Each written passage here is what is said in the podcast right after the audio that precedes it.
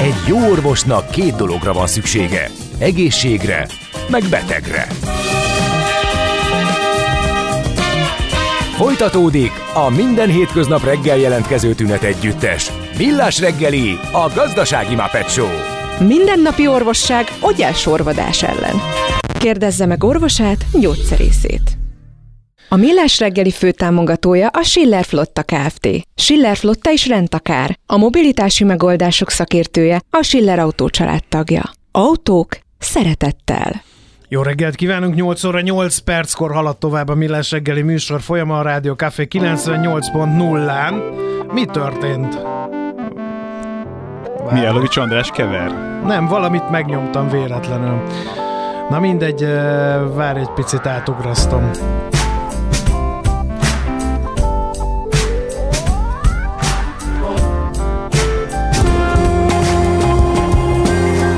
Café. Van barátod. Parádéson vágtak ki magad ebből, Igen, kedves kolléga. nehezen, de parádéson. Uh, no, um, mit akartam? Ja igen, hogy 8 óra 9 perc van, a műsor vezetői páros nem mutattam be, Várkonyi Gábor az egyik. És Mijálovics András a másik? 0636-os 98 0 98 0, ez az SMS, WhatsApp és Viber számunk is, ide írhatnak a hallgatók.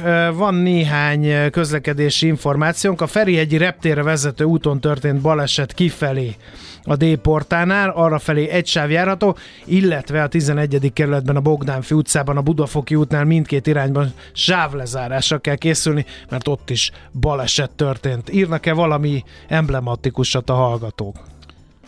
Azt kérdezik Anditól, hogy a feles hírekbe a Beher és a Jéger árfolyama bekerül-e. És kellett egy kis idő, mire leesett mindannyiunknak. Igen. Ennyire cizelláltatná mert ezt nem biztos, hogy ért, értsük. Na, a következő helyzet, a technikai személyzet üzen, hogy ne bénázzál már. Szerintem ott nyomtak meg valamit egyébként, mert én hozzá se nyúltam a gombokhoz, mikor rám indult a zene, de a tarszóval légy szíves következő vendégünket még ezt az apró affért elsimítom a Biztos, hogy valaki más volt. Igen, már, igen. már csavarod a kezedet, muta, igen, igen. bickót már kipattintottad, igen, ki, kihúztad magad. Igen. Na, de ennél sokkal komolyabb dologról lesz szó a következő percekben. Az Egyesült Államok történetek második legnagyobb bankcsődje zajlik, és hát ilyenkor felmerül az emberbe, hogy ez hogy fordulhat elő, meg hogy ebből lesz-e újabb pénzügyi válság, meg hogy ez bennmarad-e az Egyesült Államok határai között, vagy indul a cunami, mint 2008-ban. Úgyhogy Pogácsa Zoltánnal ő közgazdász társadalomkutató, a Soproni Egyetem docense, fogjuk ezt a témát átbeszélni. Szerbusz, jó reggelt kívánunk! Jó reggelt! Jó reggelt kívánok, sziasztok! Kicsit az előzményekről beszéljünk, légy szíves. Lehetett látni, hogy gond lesz az amerikai pénzügyi szektorban? Tehát voltak intőjelek, amikre szokás szerint rá se hederített senki, vagy ez ilyen derültékből a villámcsapás? Hát erről most nagy vita zajlik, de én most már pár nap után olvasva rengeteg véleményt arra hajlok, hogy lehetett látni.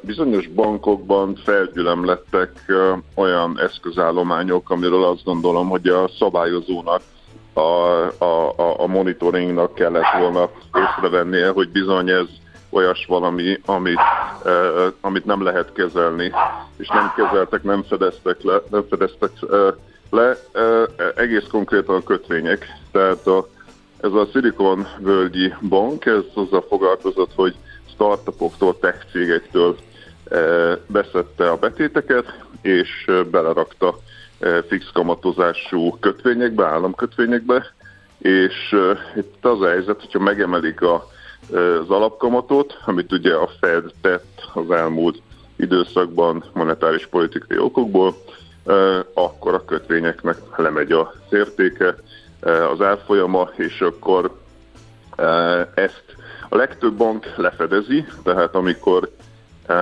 ilyen van, akkor ez egy ismert kockázat a bankoknál, erre megvan a módszer, hogy hogyan lehet fedezni a Silicon Valley Bank nem tette. Ez, ez hogy teheti meg? Miért nem tette? Miért nem tette? Tehát, igen, tehát a szabályozó ami... hatóság nem szól ilyenkor, hogy haló, nincsenek fedezve bizonyos kitettségeid ember. Kínzóan felmerül ez a kérdés szerintem bárkiben, aki így távolról hallgatja ezt a történetet. Pláne egy olyan országban, ahol volt már bankcsőd miatt világgazdasági válság. Erre két válasz van. Az egyik az, hogy Ugye a KPMG volt az, amelyik auditálta ezeket a bankokat, érdekes módon szinte az összeset, amiről beszélünk, tehát a Silicon Valley-t is, a Signature-t is, tehát most már ez két-három bankon túl vagyunk, és amelyek nagy zuhanásban vannak, First Republic, stb. azokat is a KPMG auditálta, és egytől egyik helybe hagyta őket, tehát aláírta őket. A másik pedig, hogy ugye van ez a Bázel 3-as szabályozás, amelyik a bankokra vonatkozik, amit Európában szinte minden bankra alkalmaznak, de az amerikaiak úgy döntöttek, hogy igazából csak a nagy rendszerkockázatot jelentő bankokra és a kisebb ilyen regionális bankokra nem, e, és ezért ezeknek a szabályozása, monitorozása, felügyelete is lazább volt az Egyesült Államokban, és hát ez a Silicon Valley Bank, bár nagyon hamar megnőtt, az Egyesült Államok 16. legnagyobb bankjává nőtte ki magát, ami még magyar viszonylatban egy 16. bank nem hangzik túl nagynak, de amerikai viszonylatban azért ez egy nagy bank. Nagyon hamar nőtt azért, mert amikor volt a Covid, akkor a tech cégek rengeteg finanszírozást kaptak kockázati tőke társaságoktól. Nagyon látszott a könyvein a banknak, hogy írtozatosan gyors növekedésnek indult, de hát az is egy kockázati tényező volt, hogy tulajdonképpen ezek a kockázati tőketársaságok, ezek e, egymással is beszéltek, nem is voltak sokan, csak nagyon sok vállalatot finanszíroztak. Ezek a vállalatok tipikusan a Silicon Valley bankba adták be a pénzüket, de Ez például baj, banka... bocsáss meg, hogy közbevágok, mert hogy itt az, az is elterjedt, hogy hát nekik egy átlagbanknál nagyobb volt például a, a kriptodeviza kitettségük, egy átlagbanknál nagyobb kockázatot vállaltak olyan társaságok finanszírozásával, amelyek ilyen startup-szerűek, vagy épp hogy kinőttek a startup korból. Ez mennyire okozhatta a nehézségeket? A kriptó nem ennél a banknál játszott igazán jelentős szerepet, hanem a kisebbnél, amelyik korábban csődbe ment, pár nappal korábban, és ez ráirányította a figyelmet a, a, a Silicon Valley bankra. Az a másik bank az kifejezetten egy kriptobank volt, az egy nagyon pici bank volt. Erre most uh, igazából az volt inkább az izgalmas, hogy ott az egyik igazgató az Frank Todd volt, aki a törvénynek a bankokat szabályozott törvénynek a megalkotója volt. Ennél a banknál inkább az volt a probléma a Silicon valley hogy ezek valójában azt hitték már, hogy a bank, hogy ők rengeteg különböző vállalattal vannak e, kapcsolatban, lévén, hogy ugye e, ők alapvetően startupok, ahol kapnak egy hatalmas korai finanszírozást, valahol tartaniuk kell a pénzüket, amíg ezt el nem költik, erre szolgál tipikusan a Silicon valley de valójában ők nem sok-sok kicsi tech céggel álltak kapcsolatba, hanem néhány nagy kockázati tőketársasággal, aki ezek mögött a cégek mögött állt, és itt kiderült a nagyon hamar végigkutatták amerikai újságírók, hogy hát ezek a kockázati tőketársaságok ilyen WhatsApp vagy Viber vagy milyen csoportokban állandóan kommunikáltak, és hát hogyha egyszer elterjedt, hogy a bankkal baj van, Ugye Peter Thiel barátunk robbantotta ki tulajdonképpen a válságot, a PayPal piaci fundamentalista vezetője, és hát az egészben az az irónia, hogy most ugye kimentették a ezek a, ezek a tech cégek, ezek a startupok, kockázati tőkések, ezek iszonyatosan piaci fundamentalisták. Ha jól megy a dolog, akkor az állam tűnjön el, abban a pillanatban, hogy összeomlik a bankjuk, eh, szétvitelték a tvitoszférát azzal, hogy azonnal mentsék ki őket, gyakorlatilag ez is történt. Uh-huh. Az amerikai pénzügyminisztérium eh, meg a kormányzat eh, gyorsan össze is hívott egy egy megbeszélést, és ugye ott az volt, hogy a, ré, a betétesek azok megúszszák, a részvényesek viszont nem, de úgy tűnik eh, eddigi piaci folyamatokból, hogy ez nem volt elég. Szerinted sem elég egy ilyen dolog? Vagy ez csak ilyen piaci hát nyomásgyakorlás? Nagyon nehéz megmondani, mert most ilyenkor tényleg, tehát az van, hogy mivel 2008-on már túl vagyunk, 2008-ban azért megtanultunk dolgokat. Az egyik az, hogy a kormányzat és a jegybank megtanulta, hogy gyorsan kell lépni, e, ez, Ez pipa? tulajdonképpen megtörtént, pipa. A másik viszont azt is megtanulták az emberek, hogy nagyon, nagyon bonyolult átterjedési hatások lehetnek, és ez szerintem szintén pipa, hiszen tegnap már nem is az Amerikai Egyesült Államokról szólt a történet, hanem Svájcról. Tehát kiderült, ilyenkor ugye 2008 Mi történt? Kiderült, hogy minden csontváz ilyenkor hullik ki a szekrényekből, Hát tegnap például a svájci bankok, a BNP Paribas, a Deutsche Bank, tehát most már európai bankok Meg a Credit Suisse, ne felejtsük el. A, a Credit Suisse, így van. Igen, na de most uh, uh, itt, itt megint egy ilyen tovaterjedő válságról lehet szó, ami, ami ilyen világi gazdasági problémákat okozhat, vagy most csak így ráijesztetek a pénzügyi szektorra ezt? Azért kérdezem, mert a Credit Suisse-ről régóta rebesgetik, hogy ott nincs minden rendben, és ott meg ott, ott indította a lavinát, hogy a fő részvényes, az a Saudi Bank azt mondta, hogy ő már nem tud több, nem is nagyon akar szerintem több pénzt bele lapátolni a svájci bankba. Tehát, hogy itt egymástól tök különböző történeteket kezdünk mi egybe mosni. Vagy tévedek? Nem teljesen, tehát, nem teljesen, tehát ugye már önmagában az egy továbbterjedő hatás, hogy ha egy nagy bank valahol becsődöl, akkor hirtelen elkezdik az emberek egyrészt nézni más bankoknak a helyzetét, hasonló struktúrákat keresnek, ami ugye előfordulhat adott esetben, amikor mennek fel a kamatok világszerte, akkor ennek a monetáris politikának lehet hasonló hatása olyan bankokra, amelyekben ugyanez a kötvény probléma fennáll. Másrészt elkezdik tologatni a pénzeiket az emberek, hiszen ugye megijednek attól, hogy valahol becsődöl, nem volt diversifikálva, egy helyen tartották valamilyen biztosítási limit alatt, kell, hogy legyen, tehát eddig fölötte volt, akkor elkezdi tologatni a pénzét, hogy sok helyen alatta legyen.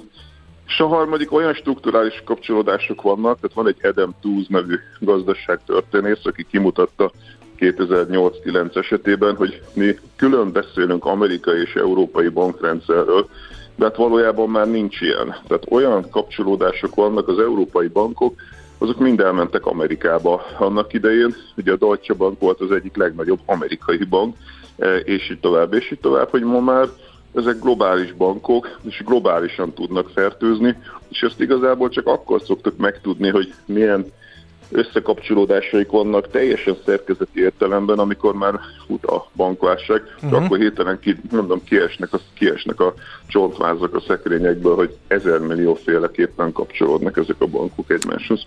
Azt írja egy hallgató, idézem az SMS-t, az egész, ez, e, na, még egyszer őről, szóval ez egész egyszerűen egy túl gyorsan növekvő bank, ami gyors növekedést nem követte le prudens befektetési kockázatkezeléssel, mert feltehetőleg a gyors növekedéshez nem vették meg a piacról az elég sok, illetve elég jó szakembert, és akkor erre én viszont ráhúznám azt a, az apró, de mégiscsak lényeges dolgot, hogy hát a Chief Administrative Officer, ennél a banknál az nem volt más, mint aki a CFO volt a Lehman Brothersnél 2007-ben.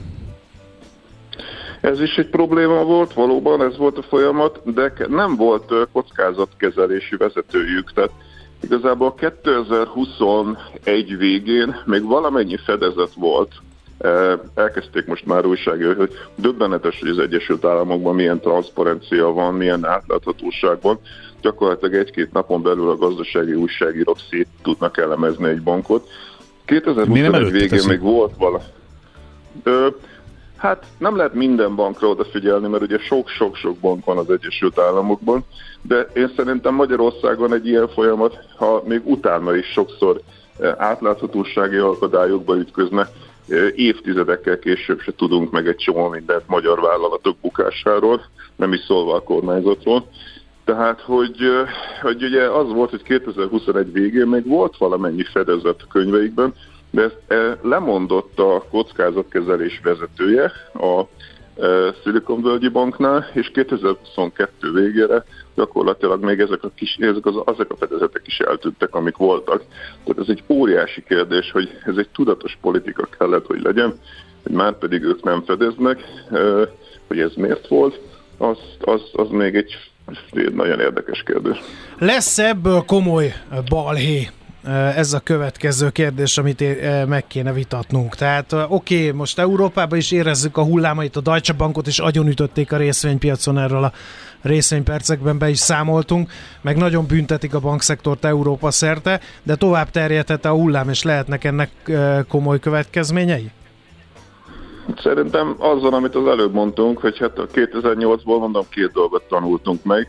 Az egyik az, hogy a felügyeleteknek, a jegybankoknak nagyon gyorsan kell lépnie, a második pedig az, hogy a befektetők is nagyon gyorsan lépnek, tehát hogyha valami zajlik, akkor ez most sokkal gyorsabban zajlik, mint 2008-ban, mert akkor ez egy ilyen lassú mozgású tapogatózás volt, most meg mindenki tudja, hogy potenciálisan benne van a rendszerben, tehát hogyha ha lesz ebből egy nagy összeomlás, vagy egy nagy továbbterjedés, akkor azt gondolom, hogy most sokkal gyorsabban fog lezajlani mind a két oldalon, mint 2008-9-ben. Uh-huh. Lehet ennek magyar vonatkozása is? Tehát a magyar bankszektort oké, okay, büntetik, büntetik rendben, semmi gond, a részvénypiacon teszik mindezt. De, de lehet ez ilyen pénzügyi válság jeleket okozhat-e Magyarországon is? Hát nem csak a, a részvény oldalon, hanem ugye az árfolyam oldalon is. Tehát ugye azért látjuk, hogy miközben Magyarország március 15-ét ünnepelte, közben azért a forint hatalmasat zuhant tegnap. És hát ugye ez is egy nagyon nehéz kérdés, hogyha az Egyesült Államokban, vagy Svájcban, vagy Franciaországban, Németországban problémák vannak a bankszektorral, akkor miért zuhan a magyar forint ettől? Én azt gondolom, hogy azért egyébként, mert ennél a kamatszintnél, ennél a 18%-os kamatszintnél valójában az van, hogy Magyarország egy kockázatos ország, csak magas kamatszinttel lehet befektetőket arra rávenni, akár forintba, akár mondjuk dollárba, ugye 7% környékén, hogy vegyenek magyar állampapírokat, és ilyenkor a nagyon kockázatot kereső befektetők azok, akik magyar papírokat vesznek, akik viszont gyorsabban el is mennek. Tehát most nem a hosszú távra játszó befektetők vannak jelen Magyarországon, akármilyen papírokba, és mondjuk forint papírokból is gyorsabban kivonulnak, tehát szerintem most volatilisebbé vált a forint, mint korábban, eh, mint amikor egy kicsit stabilabb ország volt. Uh-huh. Jó, hát akkor folytatása következik, meglátjuk, hogyan alakul a helyzet. Ugye a bankok, a jegybankokon a térfelén pattog a labda. Köszönjük szépen, Köszönjük. hogy itt voltál Köszönjük. és elmondtál mindezeket. Szerbusz! Köszönöm, sziasztok! Pogácsa Zoltánnal beszélgettünk a közgazdász társadalomkutató, a Soproni Egyetem docense, és ha még több pogácsát szeretnétek fogyasztani, akkor vasárnap reggel a Sajátos Pogácsa című műsorban ezt megtehetitek. Kántor Endre szokott remek beszélgetéseket tartani a fent nevezett szakértővel. Most jön egy rövid zene, aztán játszódunk egyet. Tudod mi ez a koktél cseresznyi? Hát azt, hogy hol szeret a cápa, akkor figyelj, mert játék következik. A nyereményünk egy páros belépő, a március utolsó hétvégéjén megrendezésre kerül a Garden Expo kerti életmód kiállítása a Paplászló Budapest sportanénába. A kiállítás szervezője a Trade Fair Central Europe Kft. jóvoltából. Mai kérdésünk megkegyelmezze Gáboron. Hát nem, most már nem? belejöttem. Belejöttél? Nyomassad. Mi a neve annak a szivattyú fajtának, amit először Mitri Dates király kertjében helyeztek üzembe Krisztus előtt 131-ben, de még az 50-es években is a víztisztító iparban használatos vízemelő eszköz volt. A. Archimédeszi csavar. B. Submerszívvel bomba. C. Búvárkund. A helyes megfejtéseket ma délután 4 óráig várjuk a játékukat rádiókafé98.hu e-mail címre. Kedvezzem ma neked a cseresznye!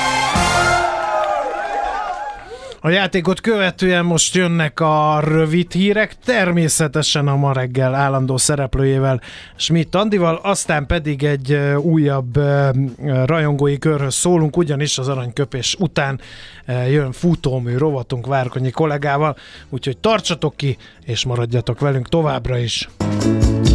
Café. Kőbányán, az FM 98-as frekvencián. Jé, hát ez meg micsoda? Csak nem. De, egy aranyköpés. Napi bölcsesség a millás reggeliben. Hm, ezt elteszem magamnak. Bernardo Bertolucci jeles filmrendező 1940. március 16-án született, és általam ismeretlen okból eh, Várkonyi műsorvezető kollega eh, vindikálta magának a jogot, hogy az ő gondolatait megossza most veletek. Először ez megtörténik, aztán majd kifejti, hogy miért. Én szeretek aranyköpést mondani. Ja, jó, oké. Főleg nem akkor... voltunk még együtt, nem tudtam. Hát Főleg, látod. ha az aranyköpés a szerelemről szól. ne? ha már itt a szellemről beszélünk. szóval... E, igen, hol is tartottunk? Bernardo Bertolucci-nál, igen. A szár... Na, szóval... Nehogy belesülj ebben szép gondolatba. Most le kell jönni. Most, hogy megtudtam, hogy együtt vagyunk. Igen. A szerelem váratlanul kap el, úgy veti ránk magát, mint éjszaka egy rablógyilkos. Mit lehet ezt hozzáfűzni? nem osztom ezt a gondolatot, Igen. bármennyire is tisztelem Bernardo Bertolucci munkásságát. Nem szokott jön. ez ilyen váratlanul. Van, amikor így kialakul. Hát de, Érted? Hosszú évekig de amikor tartó barátság akkor... után rájöttök, hogy. Na de hát az is olyan, hogy egyik pillanatra a másikra egyszer csak kialakul.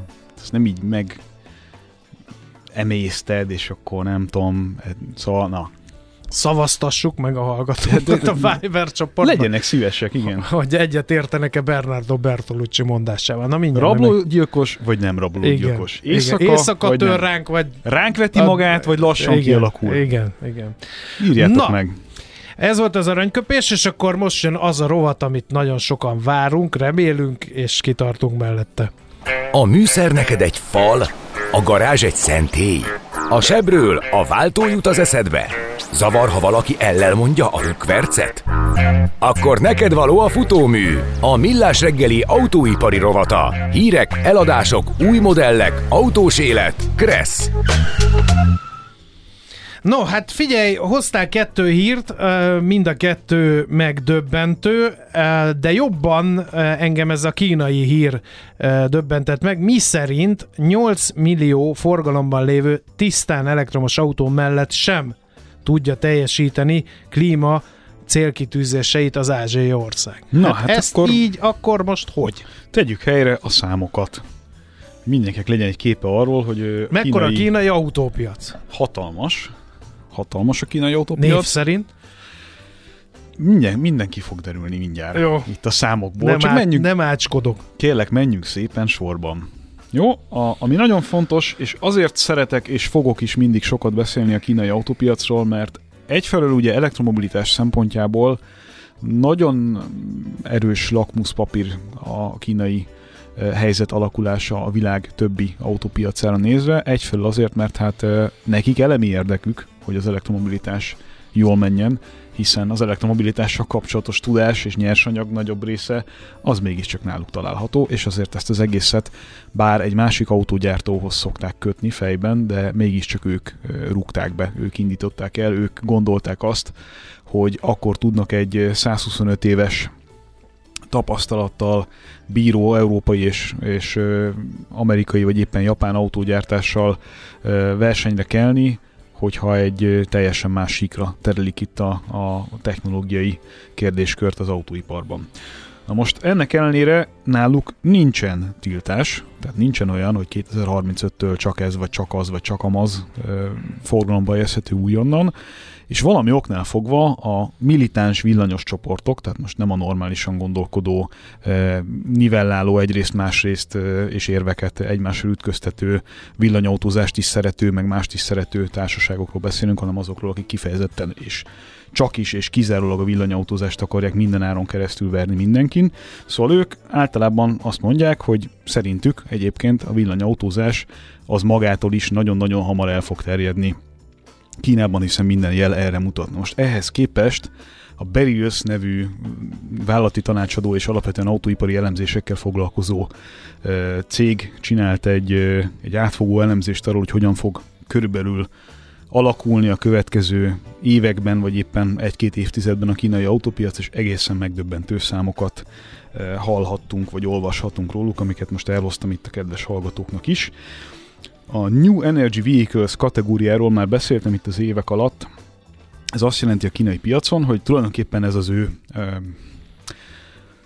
hát hogy mondjam, az ő irányító faktoruk arra, hogy zöldüljön az autózás. Tehát amíg mondjuk Európában a CO2 kibocsátás van a fókuszban, meg ugye a károsanyag kibocsátás is, ami természetesen a kínaiaknál is egyébként hasonlóan szigorú, mint más piacokon a világon, addig ez a New Energy Vehicles kategória ez arról szól, hogy abszolút technológia semlegesen különböző e, útakon és módokon lehet elérni azt, amit a kínai kormányzat előír annak kapcsán, hogy a lehető legzöldebb legyen az autózás. És ők egy nagyon tervezhető, előre nagyon jól látható ütemezéssel növelik előírás szintjén azt, hogy a teljes eladásból hány százalék kell, hogy legyen az olyan autó, ami ebbe a kategóriába esik.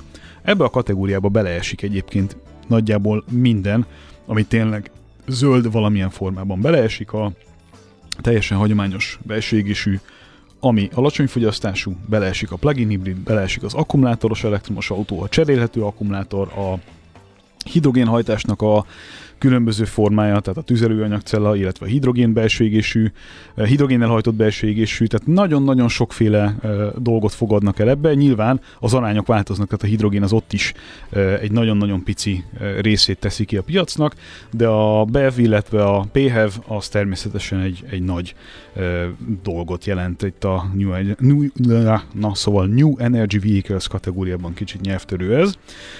A ami fontos, hogy most ugye 2025-nél lesz meghúzva a határ, a következő határ, ami arról fog szólni, hogy minden ötödik autónak ebbe a kategóriába kell esni, amit újonnan forgalomba helyeznek. Ez egyébként, ezt jóval korábban elérték már a kínai piacon. Először 2021 novemberében volt olyan, hogy az adott hónapban minden ötödik autó már ebbe a kategóriába esett. Azóta ez különböző szubvenciók megvágása kapcsán egy picit rosszabbul alakul. Ugyanakkor az fontos tudni, ahogy említetted is, 2021 végén 8 millió tisztán elektromos autó volt forgalomban a kínai e, utakon, amelyeknek egyébként a zöme azért az alapvetően inkább ilyen mikro, mikroautó, tehát olyan típusú autó, e, ami egy kicsit hasonlít egy japán kejkárhoz, tehát egy átlagos autónál kisebb, elérhetőbb, mondjuk biztonsági szempontból egy Euro NCAP-n valószínűleg nem menne át, de olcsó elektromos mobilitást és ur- urbánus mobilitást tud nyújtani a kínai vásárlóknak. A cél ugye az lenne, ja igen, és ez a szám, ez egy év alatt duplázódott. Tehát, hogy egy év alatt ment 4-ről 8 millióra a tisztán elektromos autóknak a száma, csak hogy ez mit jelent a teljes szempontból, eh, az mindjárt kiderül, még egy kicsit húzom a hallgatókat. Ne csikázzon! Érdekes dolgok ezek. 2060-ig ugye karbon semleges szeretne lenni eh, a Kína, és a közlekedés 10%-a adja egyébként a széndiokszid kibocsátást. Tehát az egyébként nem olyan nagyon-nagyon durva, hogyha belegondolunk. 2030-ra 40%-os kéne, hogy legyen ez a New Energy Vehicles kategória, 2030-ra pedig 50%. És a Barriers szerint 2029-ben úgy fog kinézni nagyjából a piac, hogy 13 millió tisztán elektromos autót fognak eladni a kínai köztársaságban. Bocsánat, nem kínai, a kínai kommunista párt által irányított országban. Na, ez talán így pontosabb. Szóval 13 millió tisztán elektromos autó. Ez ugye nagyon-nagyon jól hangzik. Csak hogy emellé fog jönni 7 millió plug-in hibrid autó, 6 millió mild hibrid, és 7 millió tisztán benzines autó, tehát egyszerű belső égésű. És akkor itt az arányok egy kicsit ugye megdöbbentenek minket, mert ez azt jelenti, hogy a sok elektromos autó mellé még azért alapvetően társulni fog 20 millió olyan autó is, csak 2029-ben, ami alapvetően belső égésű alapú technológiájú autó, tehát a teljes eladás 60%-a az még 2029-30 környékén sem elektromos lesz, hanem különböző belső égésű motoros autók kombinációja. De akkor nem jön ki a matek? Nagyon helyesen rámutatott a hír arra, hogy ebből hogy lesz klímacél elérés. Erről hivatalosan ezzel lemondtak? Hát... Ö, most jönnek a még megdöbbentőbb számok, megdöbbentőbb számok, és akkor kitalálhatjuk, hogy ebből mi lesz. De hát egyfelől, mint mondtam, mégiscsak csupán 10% a közlekedés a CO2 kibocsátásban. Hát akkor meg foghat, majd most azt mondják, hogy engedjük Csinálnak el a közlekedést, mást. és majd a gyárakra Így teszünk van. szűrőt, vagy Így nem van. tudom.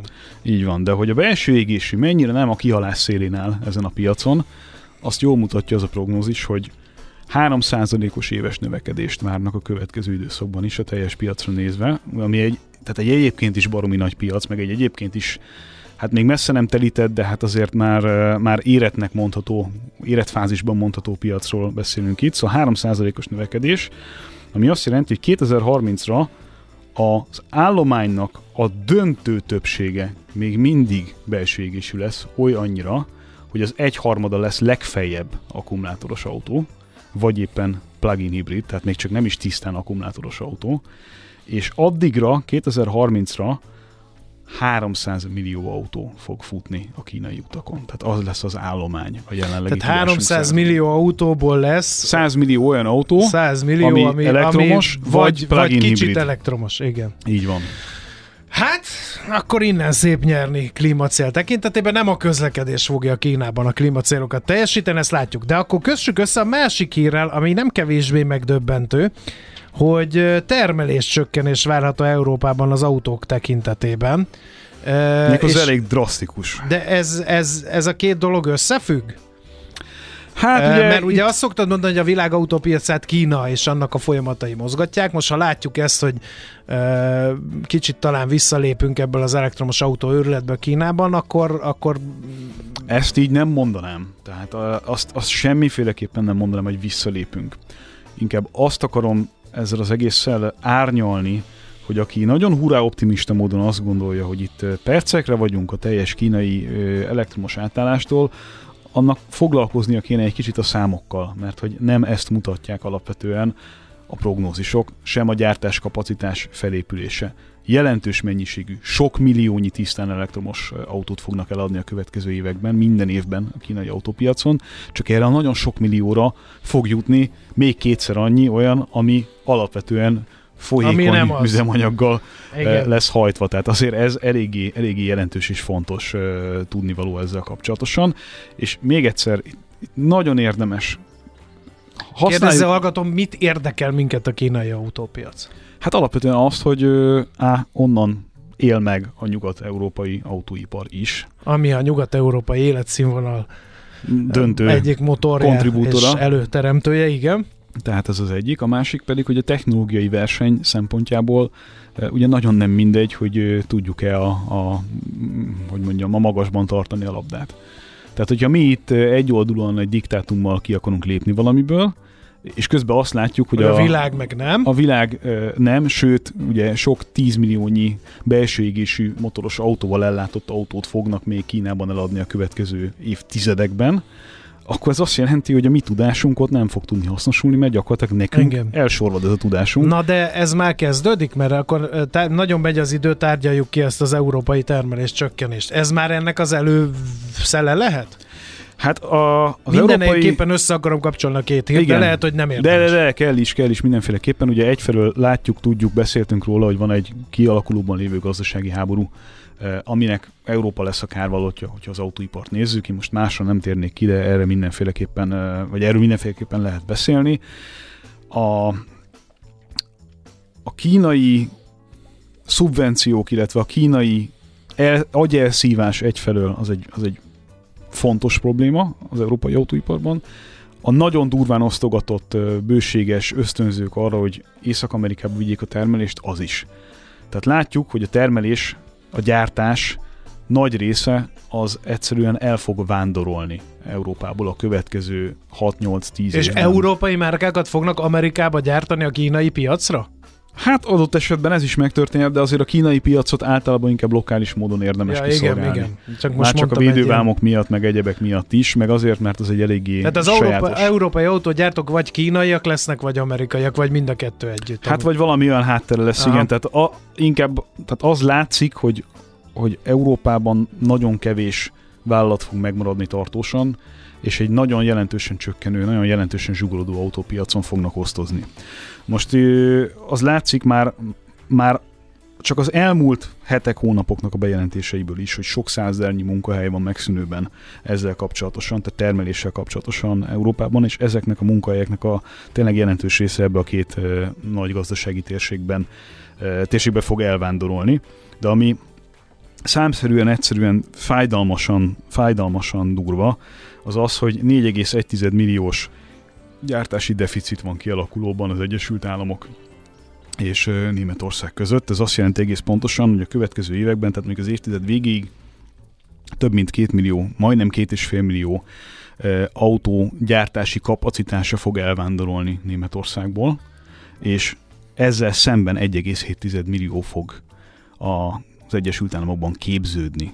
Tehát egy, ö, egy export nagyhatalomból addig manővereztük magunkat, különböző autóipart kellemetlenül érintő szabályozásokkal, hogy egy import, import piac leszünk. 2025-re teszik azt a pillanatot, amikor Európa több autót fog importálni a világ különböző részeiről, mint amennyit exportálni fog tudni, ami egész egyszerűen tényleg egy drámai, egy nagyon drámai dolog, csak amit a, az Audi és a Ford bejelentett az elmúlt hetekben. Tehát, hogy a Ford gyakorlatilag a Kölni gyárát azt eléggé hát lényegében kiheréri, lesz ott még gyártás, de fejlesztés, meg stb., meg egy másik gyár bezárása, meg Igen. ilyesmi, ez, ez sok munkahely, meg az Audi is ugye Észak-Amerikába fog vinni valószínűleg gyártást, csak ez a két dolog állítólag 0,6%-kal csökkenti a német GDP-t, amely egyébként, hogyha feldolgozóipart nézzük, akkor 20%-ban az autóipartól függ. Nagyon durva számok ezek ízlelgessük ezeket a számokat, köszi szépen. Uh, akkor uh, most jön egy uh, rövid zene, hogy emészhessétek az elhangzott igen veretes és igen melbevágó számsorokat. Most leparkolunk, de jövő héten megint indexelünk és kanyarodunk, előzünk és tolatunk a Millás reggeli autós rovatában. Futómű. Élet négy keréken. No kérem, hát megint lepergett egy óra, úgyhogy rövid idő marad a hírekig, amíg Schmidt-Andit bekapcsoljuk ide. Baleset a 14. kerületben, az Öv utcában, az Uglóban, az Erzsébet királyné útjánál, illetve az Andrási úton is van egy baleset befelé az Oktogon előtt, ott egy sáv járható, úgyhogy nagyon óvatosan haladjunk, és közlekedjünk, indexeljünk, és tolassunk. És kanyarodjunk. Igen. A szerelem váratlanul kap el, úgy veti ránk magát, mint ész erőszak egy rabriol gyilkos. Egyet értünk-e Bernardo Bertolucci-val ez a kérdésünk Viber csoportunkhoz. A legtöbb, 34% úgy véli nem, a szerelem nem hasonlítható rablógyilkoshoz, sokkal inkább egy könnyű szárnyú angyal. Úgyhogy lehet még szavazni Viber közösségünkbe. A szerelem ránk tör, éjszaka nem csak akkor rablógyilkos, nem, ami igen vak, de nem úgy, ahogy sokan gondolják, írja István hallgató, sokkal filozófikusabban közelítve ezt a kérdést. Illetve rablógyilkosból is van olyan, aki hosszú ideig megfontoltan tervez. Igen. Schmidt Andi, Bernardo Bertolucci, kontra szerelem, kontra Schmidt Andi. Nagyon elmerültem. Rablógyilkos a szerelem, sötétből éjszaka ránk tör? Hát megmondom őszintén, ebben a témában nem Nem, akkor te arra nyilatkozni. szavazol, a szerelem az mi? Mert hát hogy ez is kapott 20%-ot már. Úgyhogy hát, nagyon sok a igen. kiábrándult ember. Aki meg teljes Azt nem mondtam, mértékben hogy kiábrándult egyet... vagyok. De aki teljes mértékben egyetért, az 31 százalék. Az kevés. Az nagyon kevés. Igen. Az nagyon kevés. Na mindegy, jöjjenek a hírek, mit szólsz hozzá? Készen Jaj. állsz? Ha kölgni kell, tudod, integessél, vagy pislogjál kettőt, én meg akkor nyomatom. Jól van, Jó? jól van, köszönöm.